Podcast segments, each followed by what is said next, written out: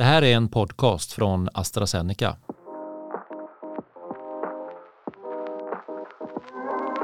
Nej, men en sak som eh, jag har tänkt på eh, när man tittar lite på sådär vad du Lisa har gjort tidigare så eh, får man direkt en känsla av att det är ingen rak linje utan det är väldigt sådär mycket eh, Eh, gå utanför sin comfort zone hela tiden. Det är liksom inte det givna nästa steget i karriären.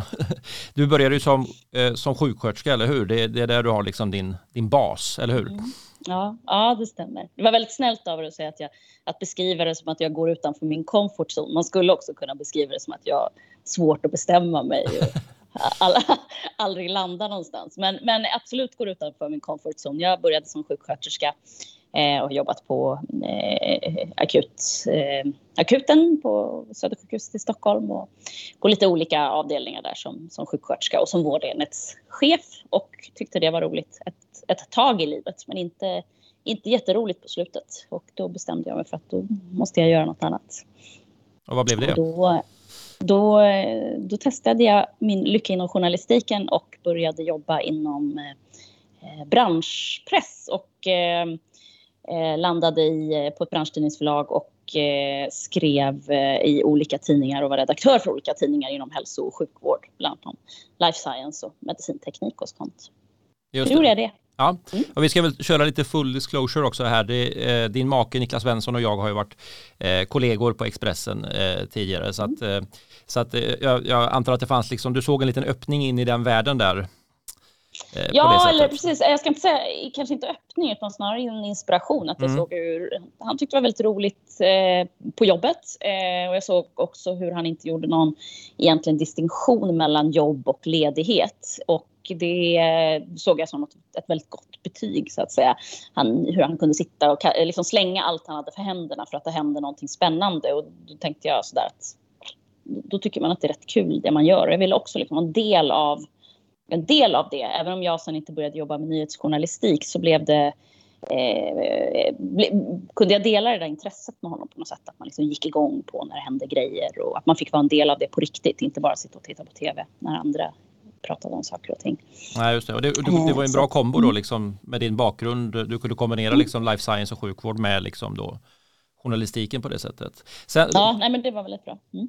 Och, och chefredaktör då, eh, jobbade i tidningsvärlden, eh, journalist och sen nästa steg då, kaféägare. Mm.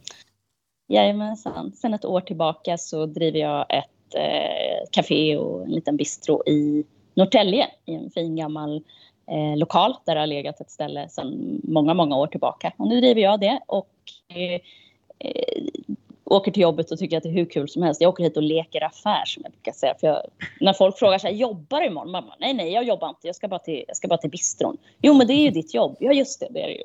Eh, det är väldigt kul. Så här står jag och bakar och lagar mat och pratar med, med stamgäster och ja, my, myser från morgon till kväll faktiskt. Det är fantastiskt.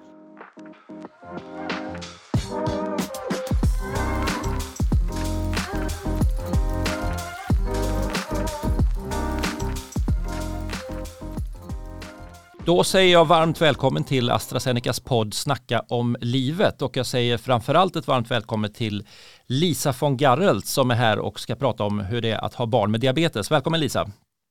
Tack så jättemycket! Och med mig som vanligt har jag Andreas Hedini som är medicinsk chef på AstraZeneca. Eh, välkommen Andreas!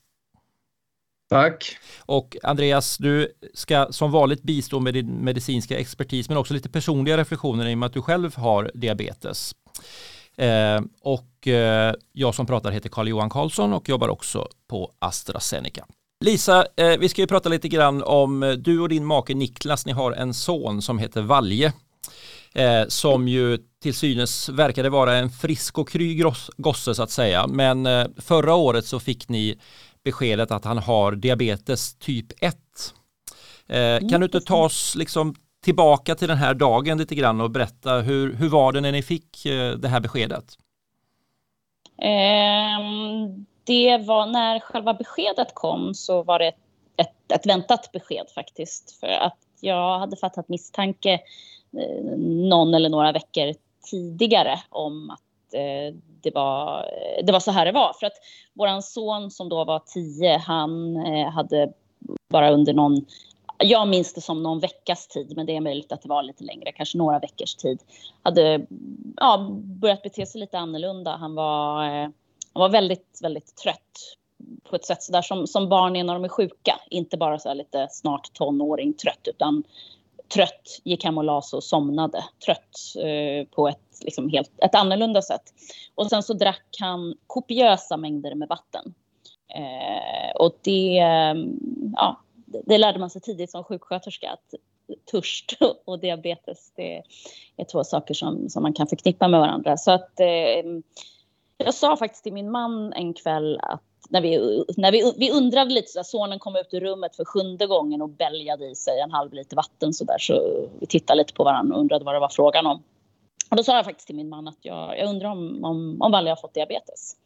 Och eh, min man började ju googla direkt och, och, och, blev nervös och undrade och så sa vi då måste vi söka för det här så snart som möjligt. Så dagen efter så, eh, så ringde jag till sjukvårdsupplysningen för jag visste faktiskt inte riktigt hur jag skulle gå tillväga. I vanlig ordning när man har jobbat eller jobbar inom vården så, så har man ingen aning om själv hur man ska söka vård. Utan, och, och vill ju absolut inte åka till akutmottagning och störa och vara i vägen. Och så, där. så jag ringde till sjukvårdsupplysningen men de, de var ju väldigt tydliga med att du ska söka akut sjukvård nu. Så då åkte vi till Saxka barnsjukhuset på Södersjukhuset i Stockholm och eh, jag förklarade symptombilden att eh, han är väldigt törstig, eh, han kissar väldigt mycket Eh, och han är väldigt trött. Och då så fick han lämna ett urinprov.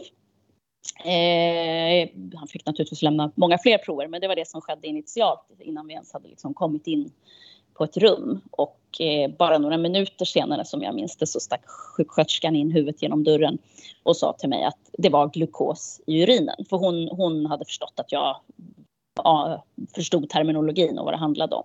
Och när hon sa det då till mig att det, var, att det fanns socker i urinen så förstod jag att ja, då var det som jag, som jag misstänkte.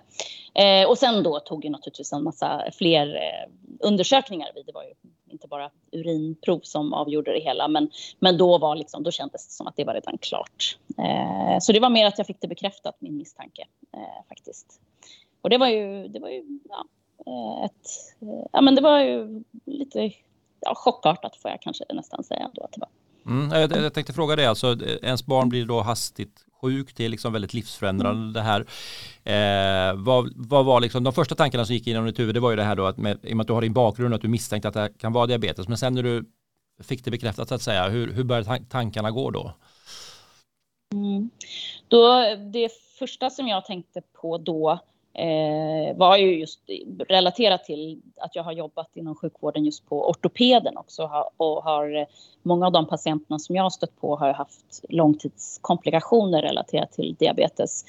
Eh, så det var faktiskt min första tanke, eh, att jag såg att framför mig att det här aj, aj, det här är inte bra. Liksom.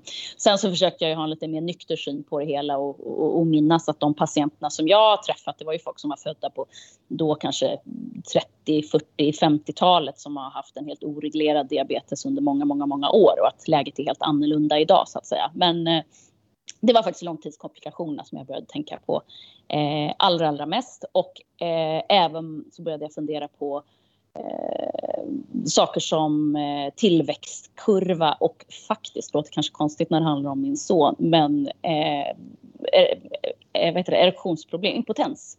Eh, och bara tänkte så här, fan det här blir inte roligt, tänkte jag.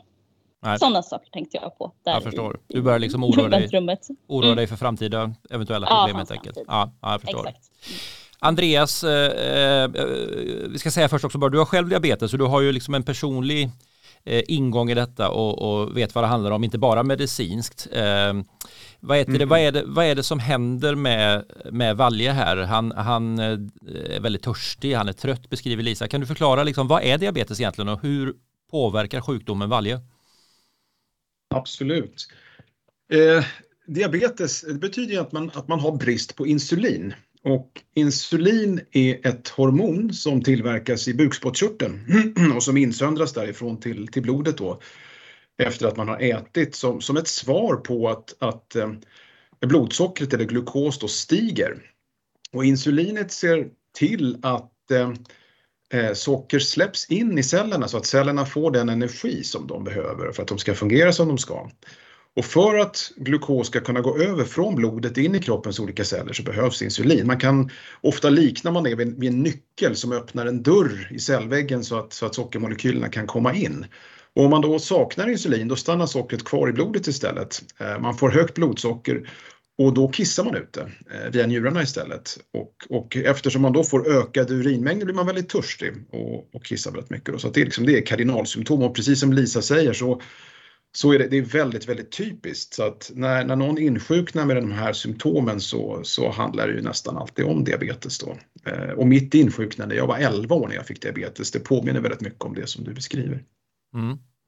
Vad heter det? Och det finns ju också, nu pratar vi om då diabetes typ 1 eller typ 1-diabetes som man, som man får säga då. Vad, vad är skillnaden här? Vad är, vad är typ 1 och vad är typ 2-diabetes? Vad är det för skillnad?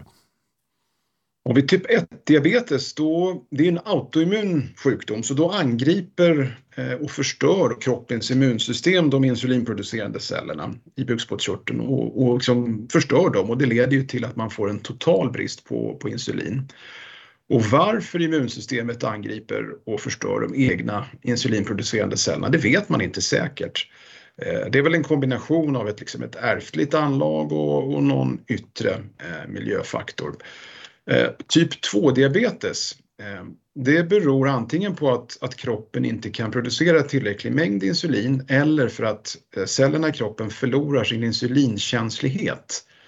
Eh, och typ 2-diabetes, även om det finns många liksom likheter, det är ju en annan, en annan sjukdom som är mer kopplad till, till eh, övervikten, en eh, inaktiv livsstil, stress, eh, hjärt-kärlsjukdom och generellt sett så så får man ju typ 2-diabetes när man är äldre och typ 1 när man är yngre. Men naturligtvis så är det också så att man, man kan få typ 1-diabetes eh, även i vuxen ålder och man kan faktiskt också få typ 2-diabetes när man är ung. Men, men i liksom det stora flertalet fall så är det ju så att typ 1-diabetes drabbar barn och unga och typ 2 eh, äldre. Just det. Och vi, nu har vi hört några symptom då, man blir törstig till exempel, och man, man blir trött och så. Men eh, eh, kan du nämna något mer alltså när det gäller symptom? Vad, vad bör man som förälder vara uppmärksam på? Jo, men det, precis som, som Lisa beskrev, det, det vanligaste och, och liksom mest typiska det är ju att man, att man känner ökad törst och att man kissar ofta och stora mängder. Eh, och att man är väldigt trött. Men det kan också vara så att man, att man mår illa och får ont i magen. Och om, om det har gått längre tid då kan man också börja lukta aceton i munnen. Eh, och det, det, har att göra med att man blir sur eh, när, när, när blodsockret är högt under en väldigt lång tid. Eh, och, ja, en del kan också få synrubbningar, man kan liksom få ehm, Glukos kan omvandlas till sorbitol i, i ögats lins vilket kan göra då att man, att man ser lite suddigt. Det är ju övergående men, men eh, det kan också vara ett symptom. Lisa, alltså hur, eh, hur har det här förändrat ert liv, alltså er, er vardag? Jag antar att det är en del praktiska saker att tänka på, inte minst. Eh, ja, men det har förändrat vårt liv ja, väldigt mycket skulle jag säga. Eh, våran son är nu då 12, eh, så han är ju i en ålder där han själv han, han, är, han är ganska stor, men han är också ganska liten. Eh, det har förändrat vårt liv så tillvida det, att vi måste hela, hela, hela tiden ha, ha koll. Man har hela tiden i bakhuvudet eh, hans blodsockernivå. Som till exempel nu när jag sitter här och pratar med er så vet min man om att jag gör det och därför inte kommer kunna ha så bra koll på Eh, Valjes, sonens blodsocker. Så då vet han att om det är så att det piper eller på något sätt larmar om att han har eh, ja, låg nivå, då är det han som får ta det för att jag, jag sitter upptagen nu. Det är ju någonting som vi aldrig har funderat på tidigare, att vem är tillgänglig? Utan det, det, det är hela tiden, vem är tillgänglig? Eh, vi har eh, ja, men, eh, liksom en beredskap dygnet runt på något sätt. Eh, som också möjliggörs också av den tekniken som finns idag. Så det, det, livet har förändrats radikalt. Så det, det låter lite, lite grann som ni har liksom nästan en minutkoll då, eller en, en, löpande kommunikation som aldrig avtar. Jag menar Niklas har ett jobb där han kan hamna i situationer där han inte kan komma ifrån. Du har ett jobb också som kan liksom kräva sådana, det kanske är situationer där du har svårt att, eh, så att säga, mm. eh, ha koll så att säga. Så att, eh, mm. antar att det, det är mycket sms fram och tillbaka förstår jag. Ja, men det är mycket sms fram och tillbaka och, och det kan också vara sms fram och tillbaka där man konfirmerar att jag, jag, jag har koll på läget nu så du kan släppa det nu så att båda behöver inte sitta i beredskap eh, hela tiden så att säga. Men eh, vi har ju, vi har ju kontakt med varandra mm, ofta många gånger per dygn som vi kanske inte hade haft annars så att säga. Mm. Och även med sonen. Just det. Men när man råkar ut för något sånt här då, eh, då kan det ju underlätta ibland att man liksom träffar andra som är i eh, samma situation. Kanske framförallt då andra som har levt i den här vardagen länge och lärt sig metoder för att, för att hantera det. Och ett sätt är ju då att man tar kontakt med patientförening. Eh, har ni fått kontakt med, med andra föräldrar som har barn med diabetes? Hur, mm. hur var det i början för er? Jo, men det, det har vi haft och det var framförallt min eh, man som eh, eh, ja, men han berättade väl i, kanske i sociala medier, eller jag minns inte riktigt, men att det här hade hänt och då var det många eh, ja, bekanta eller bekantas bekanta som, som hörde av sig till honom och sa att eh, ja, men våran son eller våran dotter och så vidare. Och eh, det var eh, ja, men kanske både lite trösterikt att se att det, det fanns betydligt många fler i ens omgivning som, som levde på det här sättet än vad vi kanske trodde innan. Och sen också att vi fick veta just det här att man inte, det hade man ingen aning om. Jaha, har eran son eller dotter eh, typ 1-diabetes? Och det var också lite trösterikt att man förstod att jaha, det, det, visste vi inte ens om. Och, och så att uppenbarligen går det att, leva ett, ett, eh, så att säga normalt, normalt liv. Eh, men, men sen var det också bra att prata med andra för att få ja, men lite tips och tricks om inte annat. Bara handfasta, handfasta tips på hur man ska göra med olika situationer och så vidare. Mm. Så det var bra. Mm. Och, nu när ni då har levt med detta ett tag, har ni liksom eh, samlat på er massa tips och tricks och kunskap som ni liksom nu för vidare till, till andra som har hamnat i en sån situation? Har ni varit med om att folk frågar er nu istället? Ja, det, det, kan, det kan ha hänt, absolut. Men jag känner jag vill ha en väldigt, väldigt ödmjuk hållning i, i, kring det här eftersom vi är ju fortfarande ganska nya. Det är ett och ett halvt, ja, drygt ett och ett halvt år sedan vår son debuterade.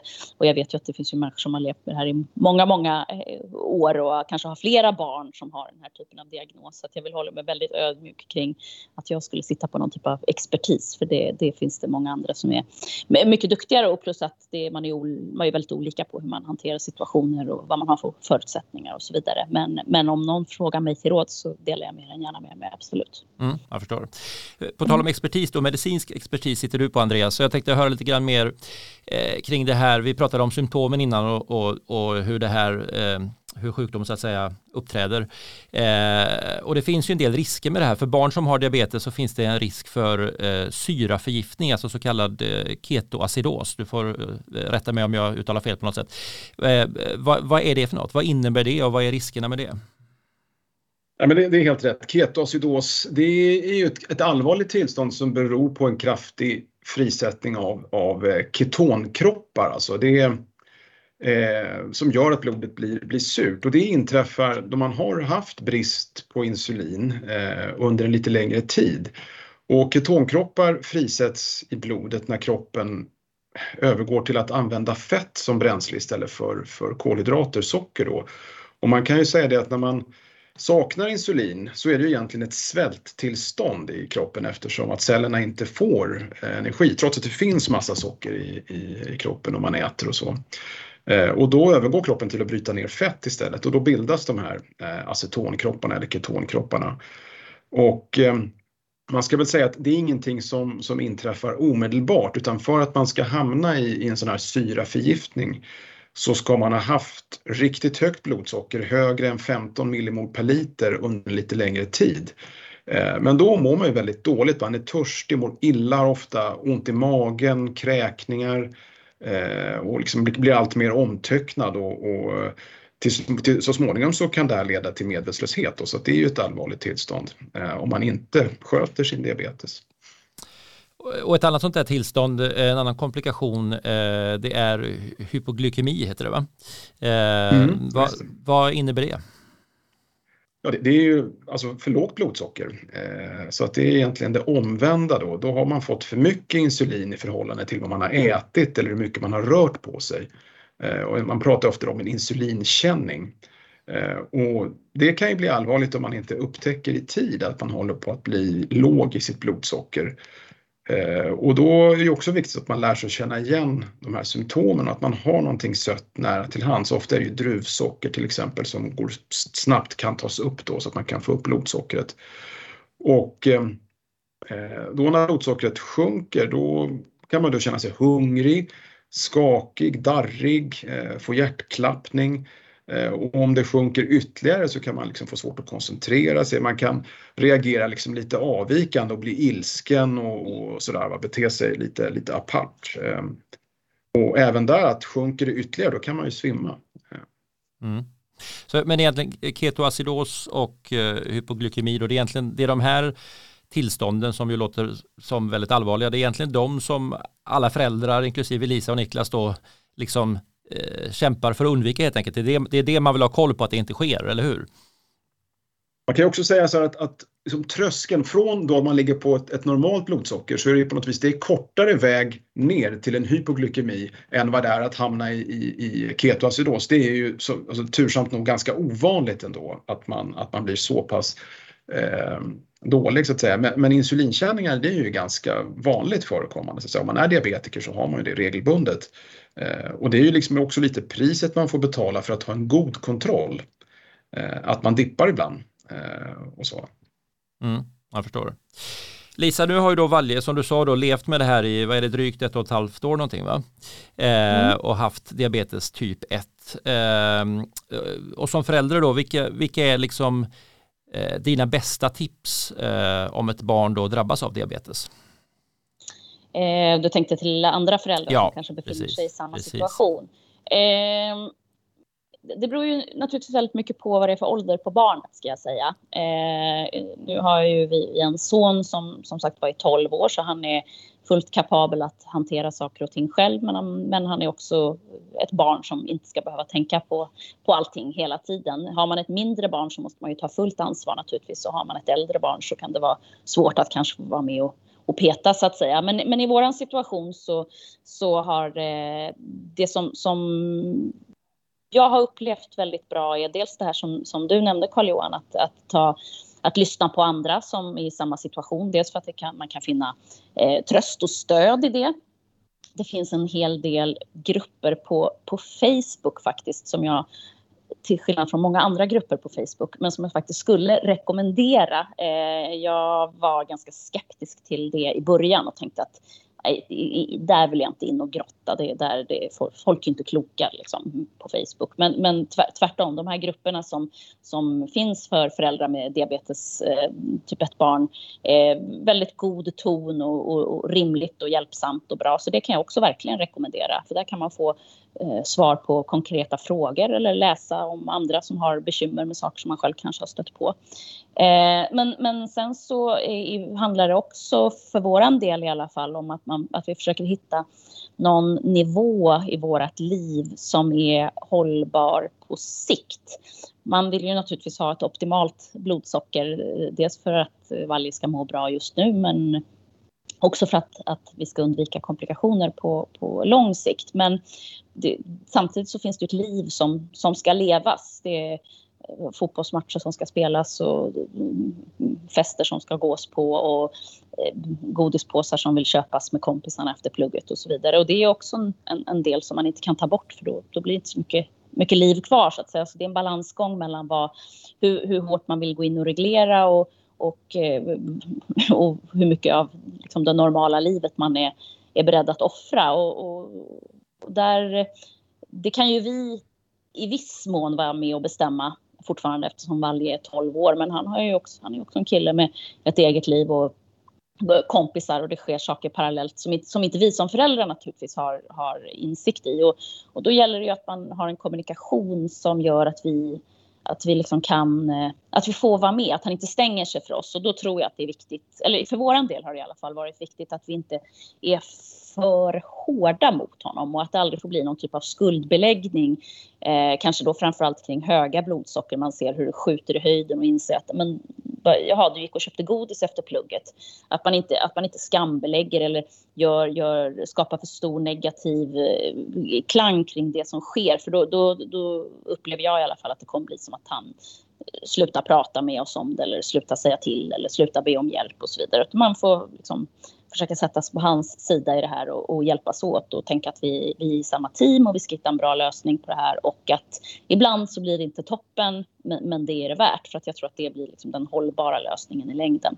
Det är lite som jag brukar säga att om man, om man ska gå ner, gå ner i vikt så visst man kan, ju, man kan ju sluta äta i en vecka och kommer rasa i vikt men det, det är ju inte hållbart i längden utan det är bättre att ha små, små men hållbara förändringar som man kan leva med livet ut så att säga. Eh, så att lite så försöker vi tänka. Mm. Det är väldigt, väldigt kloka, kloka ord, som, så en, en, en klok hållning.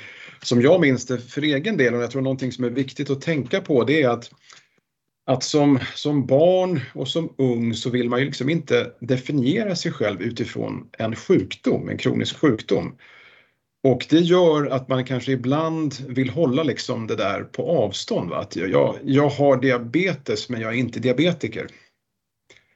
Eh, och, och liksom därför att man, man vill ju, man, man tänker att han är 12 år. När jag var 12 eller när jag var 14, 15, 16 ännu mer kanske så det sista jag ville det var ju att folk skulle tänka på mig som Andreas, den här killen med diabetes. Utan jag vill ju först och främst vara Andreas, en rolig och kul kille. Mm. Och sen i andra hand ha diabetes. Mm. Och det gör ju att det, det, det, innebär för mig i alla fall att liksom det blev en viss fördröjning till det att jag kunde ta till mig att liksom, för att få ökad frihet, för att kunna minska vikten på den här ryggsäcken som diabetes ändå eh, innebär så måste jag lära mig så mycket som möjligt liksom om att, att, eh, att kunna sköta den här sjukdomen. Så länge jag håller den på avstånd så där så, så, så blir det liksom lite, lite jobbigare.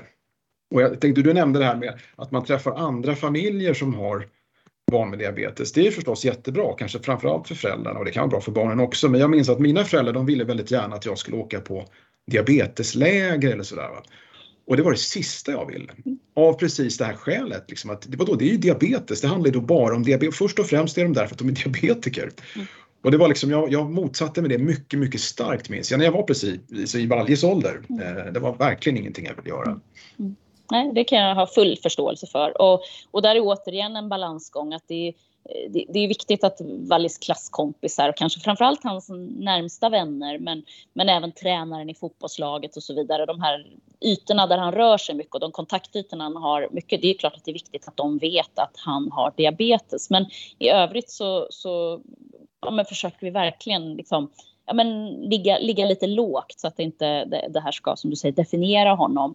Samtidigt som vi inte vill ligga så lågt så att Valje på något sätt får för sig att oj, det här är, det här är något man ska skämmas för. Det är hela tiden en balansgång. Ja, exakt.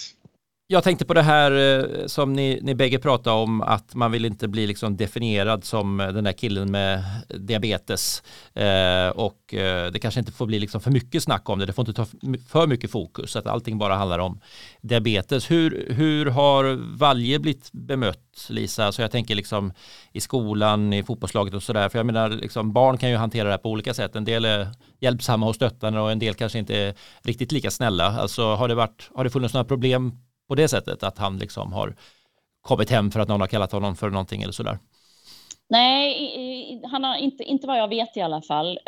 Um, och där har ju jag en, jag menar, en väldig tacksamhet eh, över att um, Valje, han är, uh, ja men har ett ganska stort socialt uh, kapital uh, och han var, innan han fick sin diagnos, skulle jag väl beteckna honom som en ja, men rätt tongivande kille i skolan och ja, men ganska lätt för kompisar och var väl den som kanske drev på saker som hände och så vidare.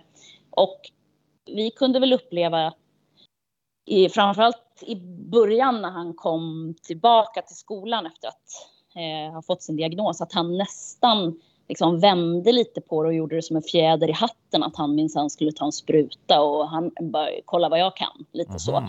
Men, men, men det är ju verkligen inte alla barn som är i en sån position och det har jag verkligen respekt för för det kräver ju också att, att man liksom inte är i, en, i ett utsatt läge från början för då är det ju klart att jaha, nu ska han ta en spruta också. Töntvalje ska ta en spruta kunde det lika gärna hetat. Men nu, nu befann han sig i en sån position där det snarare blev lite sådär att han kunde göra någon, någon halvball grej av det hela. Ja. Eh, sen har väl det to tonats ner, absolut. Men, men jag har tack och lov inte upplevt att han, han har eh, eh, ja, men fått höra några så att säga, glåpord eller någonting eh, med anledning av det här. Och det kanske är den allra största trösten i, i det här. För det hade varit fruktansvärt om det även hade blivit på det sättet. Mm. Men det är ändå imponerande mm. att, han, att han vänder det till liksom någon eh, eh någon lite ball grej sådär eller att eh, ja. ja. ja, det är ju ja, ett ja. sätt att hantera det. Ja. Eh, så kanske det inte riktigt är längre nu. Nu önskar han väl inget hellre än att slippa det där. Och att, att, att mamma ringer när han är på fotbollsplan och, och, och, säger att nu måste du ta Dextrosol, nu är du skitlåg. Men, men, men det, är liksom, det kunde varit ett sämre utgångsläge, absolut. Mm. Andreas, hur var det för dig när du var liten och fick det här? Kände du liksom att det här var eh, jättejobbigt att komma till skolan med? Eller? Nej, det, det, tycker jag inte. Inte på det sättet. Liksom jag, jag hade väl kanske också en liknande situation som det som Lisa beskriver för Valje. Att jag, jag, hade, jag var inte liksom utsatt i klassen eller sådär utan det gick ju bra och det var alla vänner liksom slöt ju upp och folk kom. kom ihåg, på, på den tiden då när jag fick diabetes då låg man ju inlagd på sjukhus ganska länge. Jag tror jag tillbringade nästan fyra veckor på Sankt Görans barnsjukhus när jag insjuknade var folk kom och hälsade på och sådär. Så, så att, nej, det var inte något problem på det viset. Jag, jag, tror, jag upplevde det nog som jobbigast lite senare i tonåren kanske faktiskt. Eh, sådär när man när jag gick i nian och gymnasiet. Jag minns särskilt någon gång då, då jag ehm, eh, hade någon tjej hemma som jag hoppades då på att det skulle, liksom, skulle hända någonting med. Jag satt och tittade på en film och det blev kanske man säger läge sådär att flytta sig lite närmare varandra och då plötsligt så sjönk blodsockret och jag var tvungen att gå och liksom äta en macka där och kom tillbaks med leverpastej direkt. och då, liksom då the moment was gone.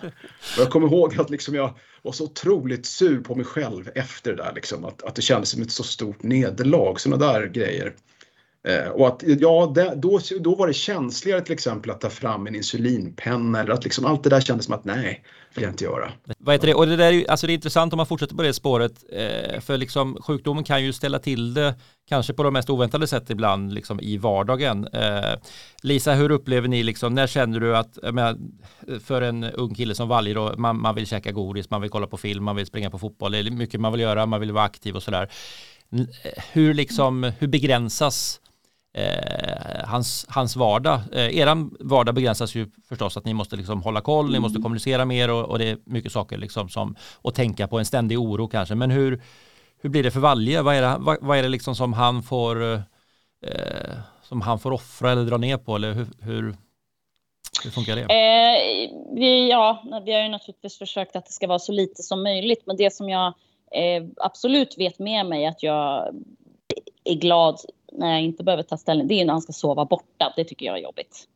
Eh, det är skönare när de, när de sover hos oss, eh, kompisarna.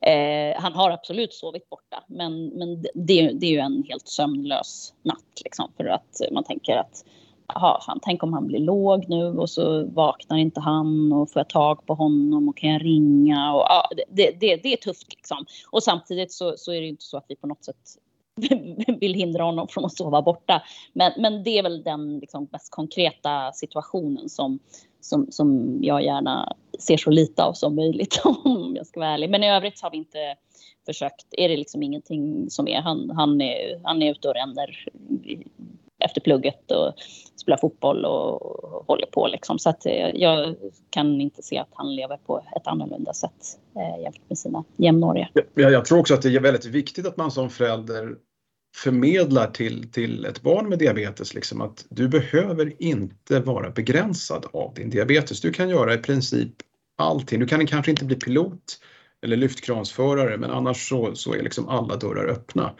Eh, det finns liksom ingenting som du behöver göra avkall på egentligen och det, så att man liksom inte känner sig begränsad eh, och begränsar sig själv. Mm. Men Andreas, jag tänkte bara om du, om du liksom skulle träffa eh, Valje då idag, eh, som är betydligt yngre mm. än dig, eh, och så mm. frågar han dig så här, eh, men nu, du har ju kört det här nu i, i många, många år. Eh, mm. hur, hur, är det egentligen? Alltså, eh, blir livet så förändrat eller liksom, vad, vad, vad, skulle det vara det första du sa till Valje? Nej, men det, det, är, det ärliga svaret är att självklart, det är ju liksom bättre att inte ha diabetes. Va? Det är det ju. Men har man diabetes, jag, som jag brukar beskriva, man, får, man har liksom en, en, en ryggsäck eh, som man får bära med sig och som gör att liksom, saker blir lite omständligare. Men man kan göra den där ryggsäcken så liten som möjligt genom att lära sig hur, hur just din diabetes fungerar. Och sen som jag var inne på att man ska liksom inte sänka ambitionsnivån. Du kan dyka, du kan resa, du kan... Jag, menar, jag har gjort massor med grejer i, i, i mitt liv och jag har inte låtit mig hållas tillbaka. Eh, jag har jobbat som läkare i olika afrikanska länder, jag har, jag har dykt, jag har klättrat i berg, jag har vandrat i vildmarken och rest och jag har tre vuxna barn. Och, menar, det, det, man, liksom, man, man, kan verkligen leva ett fullgott liv eh, och det, det, tror jag är viktigt att kanske höra när man är ung. Att liksom, det här är ingenting som gör att jag behöver leva på något vis inbundet eller återhållsamt eller sådär. Men nyckeln till att kunna göra det, det är att man, att man liksom tar till sig att jag, jag har den här sjukdomen och jag måste lära mig att hantera den på bästa sätt. Mm. Lisa, vad hör du när du tänker det? Klättra i berg och jobba som läkare i Afrika. Det låter ändå som att det finns stora möjligheter trots sjukdom så att säga. Ja, eh, nej men, men eh, verkligen och eh, det, det, tycker jag också. Eh, ja, men Valje visar prov på det redan nu att för honom är det helt liksom, han, han har inte utåt sett eh, signalerat på något sätt att det, att eh, det finns saker som han upplever att han inte skulle kunna klara av på grund av sin diagnos utan han, han tänker att han ska bli eh, både fotbollsproffs och ja, någon ny Spotify Klarna-grundare och ja, you name it. Liksom. Det, det, sen får tiden utvisa. Nej, men, jag, nej, men skämt åsido, men, nej, men jag, jag eh, är helt inne på den, den, den linjen att eh, eh självklart kan man absolut bli och göra exakt det man vill som man hade kunnat även utan den här diagnosen. Och inte, inte minst idag liksom, när vi har sådana fantastiska medicintekniska hjälpmedel och läkemedel som fungerar väldigt väl. Så att, eh, verkligen. Och jag, jag tänkte fortsätta på det spåret med alltså en skillnad på eh, idag med varje situation och eh, eh, på den tiden när du Andreas eh, fick den här diagnosen. Det är ju tekniken. Alltså hur mycket mm. har tekniken hjälpt er eh, Lisa? Det är ett område där liksom det hela tiden utvecklas nya hjälpmedel. Ja, nej, men det är ju helt eh, makalöst naturligtvis. Eh, Valje har precis som ja, de flesta andra barn skulle jag nog säga med typ 1 diabetes så har ju han en sån här sensor som sitter fast på armen som läser av hans blodsocker. Och eh, så vi får nya data var femte minut dygnet runt eh, som Eh, och det är en väldigt avancerad teknik. Den visar ju inte bara vad, vad han har för blodsocker utan visar även en tendens åt vilket håll han är på väg och i, i vilken hastighet så att säga. Och eh, då kan man ju tycka så där, det finns folk som kan raljera lite så här att eh, jaha, men var 50 minut måste ni verkligen veta det och eh, släpp sargen och så vidare. Och det är klart att vi kanske inte måste veta det var femte minut. Eh, men sen finns det ju också folk som då säger att det gick ju bra förr. Och det är då jag brukar säga att nej, men det gjorde ju inte alltid det. Liksom. Det gick ju inte alltid skitbra förr. Utan, och det vet ju jag när jag har jobbat på ortopeden och sett. Jag menar 99 av 100 patienter som skulle amputeras, om vi nu ska prata om det. Det var ju, det var ju absolut diabetiker och de andra hade ramlat framför tunnelbanan. Liksom. Det var ju urskiljningslöst på det sättet. Så att den här tekniken som finns idag, att vi kan följa hans blodsocker, dels för att se att han har en, en, eh, ett, ett blodsocker som ligger där det ska så att säga. Men sen också för att vi ska kunna hjälpa honom om, om han blir då hög i blodsocker eller om han blir låg i blodsocker. Så att eh, han, han känner ju av sitt låga blodsocker men ibland kan det vara situationer då, då man ser vartåt det barkar och man vet att han är vid fotbollsplan och man kan hjälpa honom på traven så att han liksom inte, ja, inte behöver hamna i en situation där han mår dåligt. Så att, eh, och sen har han dessutom en insulinpump. Eh, det har ju inte alla eh, barn. Eh, men eh, en del barn har det och en del barn tar ju sitt insulin med hjälp av sprutor som man sticker sig i magen. Men Valje har en, en pump som sitter med en liten, liten infart in i magen som där, där insulinet administreras. Dels med en en ganska avancerad automatik som läser av då via algoritmer vart han är på väg om man behöver lite mer eller om den ska bromsa upp den här mm, basala dosen som man har kontinuerligt under dygnet. Men sen så är det ju Valje, eller vi rättare sagt, då, som berättar hur mycket, hur mycket kolhydrater har, har jag nu för avsikt att äta? Jo, jag ska äta så här mycket och då så doserar den insulin. Så det är också ett, ett kanonhjälpmedel, inte minst på nätterna om han blir hög i blodsocker. Då kan jag bara smyga in och ge honom insulin. Jag behöver inte sticka honom i magen utan den sitter där den sitter, den här pumpen. Det är ju ja, det är fantastiskt att det är så. Mm. Och på, på tal om nätterna då, för det, det, går något larm va, om det är så att eh, mm. eh, värdena eh, ligger fel så att säga. Vad, och mm. Det där larmet, berätta om det. Är det hur fungerar det? Eh, ja, men eh, det är ett larm som dels talar om eh, ifall han eh, är hög i blodsocker och även då ett larm som talar om ifall han är låg i blodsocker. Och där kan man ju i viss mån ställa in sina egna eh, nivåer. Sen finns det vissa larm som inte går att ändra och det är ju framförallt de här då larmen som påtalar att man håller på att bli väldigt låg i blodsocker.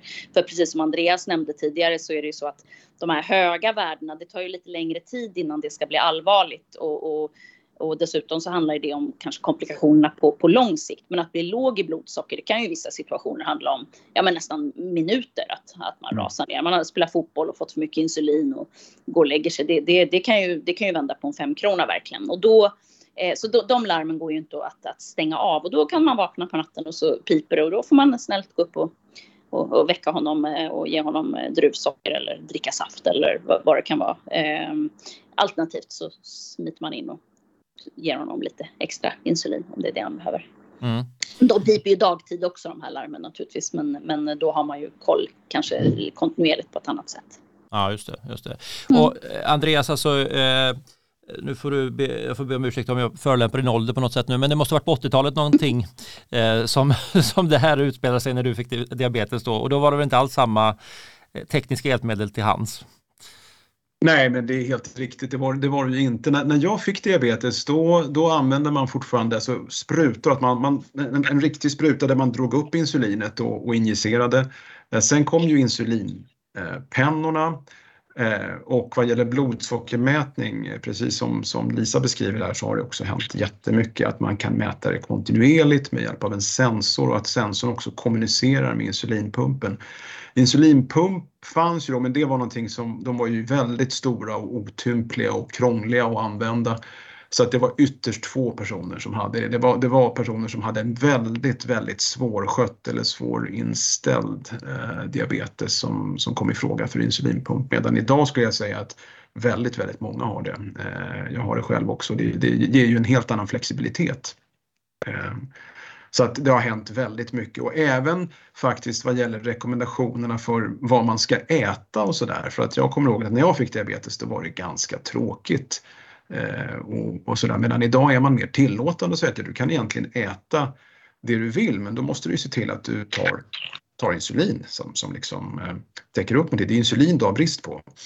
Eh, faktiskt. Va? Det, det, är snarare så man ska se det än att man inte kan äta vissa typer av mat och sådär. Så att, mm.